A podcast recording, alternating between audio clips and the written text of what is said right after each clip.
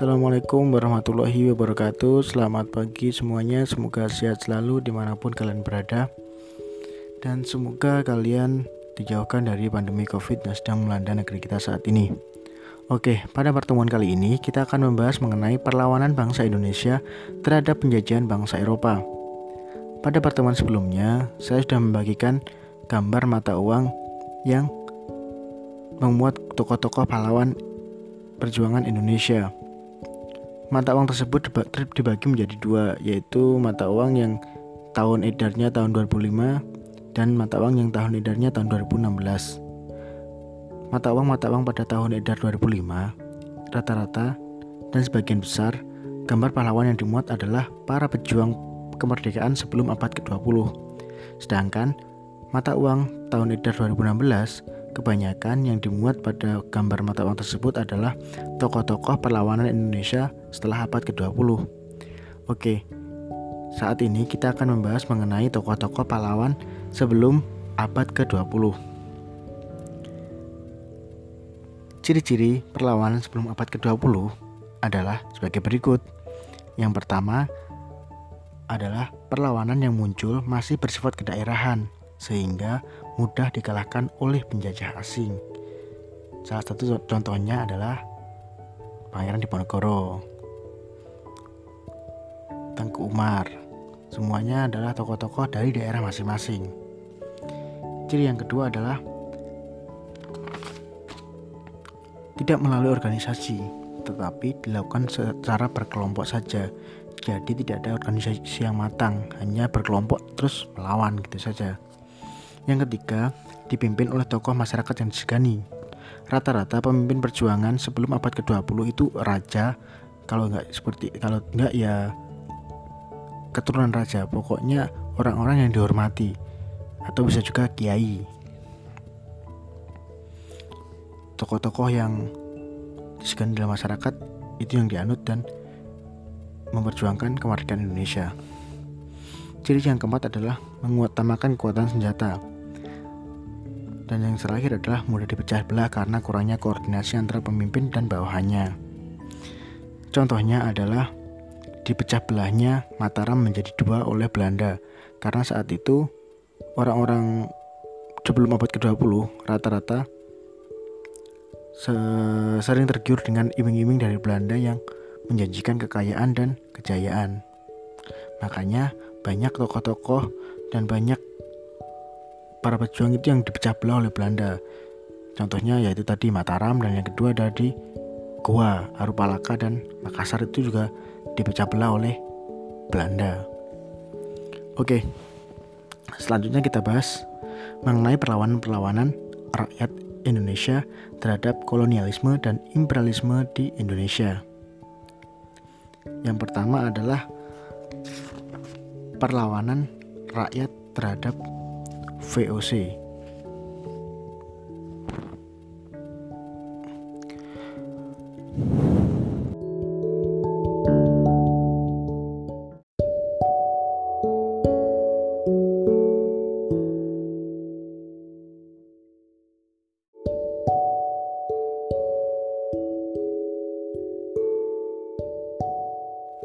Setelah VOC runtuh, perjuangan rakyat terhadap kolonialisme dan imperialisme tidak serta merta berakhir karena setelah runtuhnya VOC, pemerintahan kolonial di Indonesia digantikan oleh kerajaan Belanda. Maka dari itu, masih banyak perlawanan perlawanan rakyat terhadap kolonialisme dan imperialisme di Indonesia yang khususnya dilakukan melawan kekejaman dan kolonialisme bangsa Belanda di Indonesia. Perlawanan-perlawanan selanjutnya kita bahas di pertemuan minggu depan. Semoga kalian sehat selalu dan sampai jumpa di pertemuan selanjutnya. Assalamualaikum warahmatullahi wabarakatuh.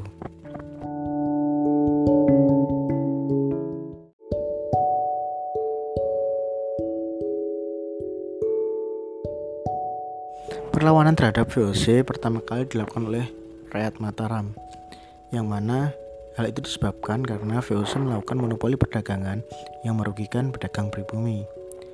Sebab-sebab selanjutnya karena VOC menolak mengakui kedaulatan Kesultanan Mataram dan di bawah Sultan Agung Hanyokrokusumo. Selain daripada itu, VOC dianggap sebagai penghabat bagi Sultan Agung dalam mewujudkan cita-citanya mempersatukan tanah Jawa di bawah Kesultanan Mataram. Untuk lebih jelasnya, perlawanan-perlawanan rakyat Mataram terhadap VOC dapat kalian lihat pada film Sultan Agung yang dibuat oleh sutradara Hanung Bramantio. Filmnya cukup bagus dan ceritanya cukup menarik. Hanya saja ada beberapa yang kisah fiksi yang dimasukkan untuk menambah romantisme dalam film tersebut. Tokoh utama jadi uh, jika kalian melihat film itu lebih baik baca dulu sejarahnya baru lihat filmnya biar lebih jelas, oke? Okay? Tokoh utama perlawanan rakyat Mataram terhadap VOC adalah Sultan Agung. Beliau menyerang VOC di bawah Jipikun di Batavia pada tahun 1628 dan 1629. Namun, upaya-upaya tersebut gagal. Faktor-faktornya adalah karena jarak tempuh yang terlalu jauh yang melelahkan pasukan Mataram ketika tiba di Batavia. Bayangkan pada saat itu belum ada kendaraan yang mengakomodir perjalanan jauh dengan cukup baik. Para prajurit-prajurit harus berjalan kaki dari Jawa Tengah menuju ke Jakarta. Perjalanannya lebih dari tiga hari. Maka dari itu banyak pasukan-pasukan dari Mataram yang kelelahan dan sampai ke Batavia itu kurang fit. Pada penyerangan selanjutnya, VOC menghancurkan lubung-lubung pangan pasukan Mataram di arah Karawang dan Bekasi. Hal ini dikarenakan adanya mata-mata yang memberikan informasi terhadap VOC tentang adanya lumbung pangan milik Mataram yang berada di daerah Bekasi. Jadi pada saat itu VOC kemudian membakar lubung-lubung pangan tersebut dan mengakibatkan para pahlawan Mataram kelaparan. Selanjutnya yang ketiga, yang ketiga kalinya perlawanan Sultan Agung ini mendapat uh, hasil yang cukup memuaskan. Karena perlawanan Sultan Agung ini yang ketiga kalinya ini dilakukan dengan taktik yang cukup baik yaitu membendung Sungai Citarum yang kemudian dan kemudian membuang bangkai-bangkai dan kotoran-kotoran ke dalam sungai agar air yang datang ke Batavia itu air kotor sehingga banyak tokoh-tokoh VOC yang mati akibat penyakit perut atau diare yang sangat akut saat itu karena sumber air utama di Batavia sudah sangat tercemar. Oke. Beberapa tokoh perlawanan Mataram ke VOC adalah Sultan Agung sendiri, terus ada Temenggung Bawarkso, Suro Agul Agul, Adipati Ukur, dan Adipati Mandurjo. Perlawanan pada perlawanan VOC terhadap eh perlawanan Mataram terhadap VOC akhirnya melemah setelah meninggalnya Sultan Agung dan pengganti dari Sultan Agung itu tidak seperti Sultan Agung malah terkesan lebih me, apa ya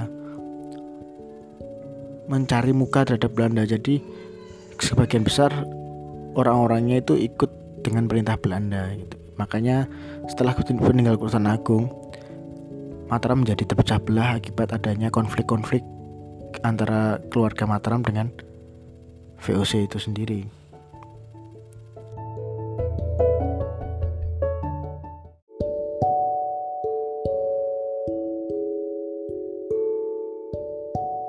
Perlawanan selanjutnya terhadap VOC dipimpin oleh rakyat Banten. Sebab-sebabnya adalah sebagai berikut.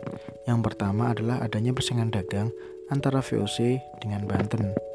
Yang kedua adalah rongrongan orang-orang VOC terhadap politik Kesultanan Banten. Jadi orang-orang VOC itu ber, ber, berusaha masuk ke dalam inti Kesultanan Banten untuk kemudian mengubah pola pemerintahan dan berbagai aspek kemasyarakatan lainnya.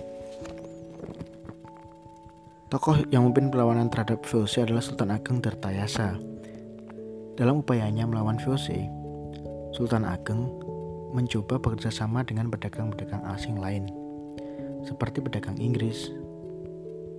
Sultan Ageng Tirtayasa juga menyerang kapal-kapal dagang VOC di perairan Banten dan wilayah perbatasan dengan Batavia, seperti pemerangan di daerah Angke pada tahun 1658 sampai 1659.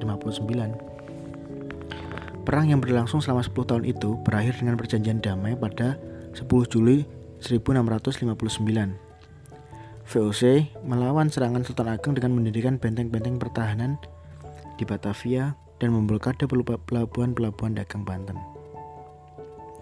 Perlawanan Sultan Ageng mengalami kekalahan setelah putranya Sultan Haji lebih memilih bekerja sama dengan VOC. Sultan Haji menginginkan kedudukan sebagai Sultan Banten dan meminta VOC untuk merebut tahta. Akhirnya, Sultan Ageng Tirtayasa terdesak dan berhasil ditangkap serta meninggal dalam tahanan pada tahun 1692. Sepeninggal dari Sultan Agung Tirtayasa tersebut, perlawanan rakyat Banten masih terlanjut, masih terus berlanjut dipimpin oleh Kiai Topo dan Ratu Bagus. Perlawanan selanjutnya terhadap VOC dilakukan oleh rakyat Makassar. Latar belakang perlawanan adalah kebijakan monopoli dagang VOC terutama terhadap rempah-rempah yang merugikan rakyat Makassar. Tokoh yang memimpin perlawanan terhadap VOC adalah Sultan Hasanuddin yang gambarnya ada pada mata uang 10.000. Sultan Hasanuddin dikenal juga dengan sebutan ayam jantan dari timur. Beliau adalah seorang raja Gua yang menolak monopoli dan keberadaan VOC di Makassar. Dalam menghadapi perlawanan rakyat Makassar, VOC menggunakan strategi divide et impera, yaitu politik adu domba, di mana VOC memanfaatkan penguasa wilayah taklukan Makassar untuk membantu Sultan Hasanuddin. Salah satunya adalah Raja Bune yang disebut sebagai Arupalaka. Perlahan-lahan, perlawanan Sultan Hasanuddin pun berakhir setelah satu persatu benteng pertahanannya direbut. Pada 18 November 1667 ditandatangani perjanjian Bongaya yang berisi sebagai berikut. Kesultanan Goa mengakui monopoli perdagangan VOC. Pedagang asing selain Belanda dilarang berniaga di wilayah kekuasaan Goa Talau. VOC diperbolehkan mendirikan benteng pertahanan. Kesultanan Goa harus mengakui kedaulatan kerajaan Bone. Hasil dari perjanjian bongkayang tersebut terlalu merugikan bagi rakyat Makassar. Namun, itulah yang mengakibatkan perlawanan-perlawanan rakyat pada saat itu selalu gagal karena banyaknya politik banyaknya dan mudahnya dilaku, uh, dilakukannya politik adu domba terhadap satu sama lain karena saat itu banyak tokoh-tokoh saling berebut hegemoni atau uh, bahasa bahasanya apa ya hegemoni itu seperti berebut kekuasaan gitu. Jadi oleh Belanda dimanfaatkan dengan sangat baik. Makanya banyak tokoh yang pada akhirnya kalah dalam perlawanan melawan Belanda. Selain dalam kalah dalam teknologi mereka juga kalah dalam hal strategi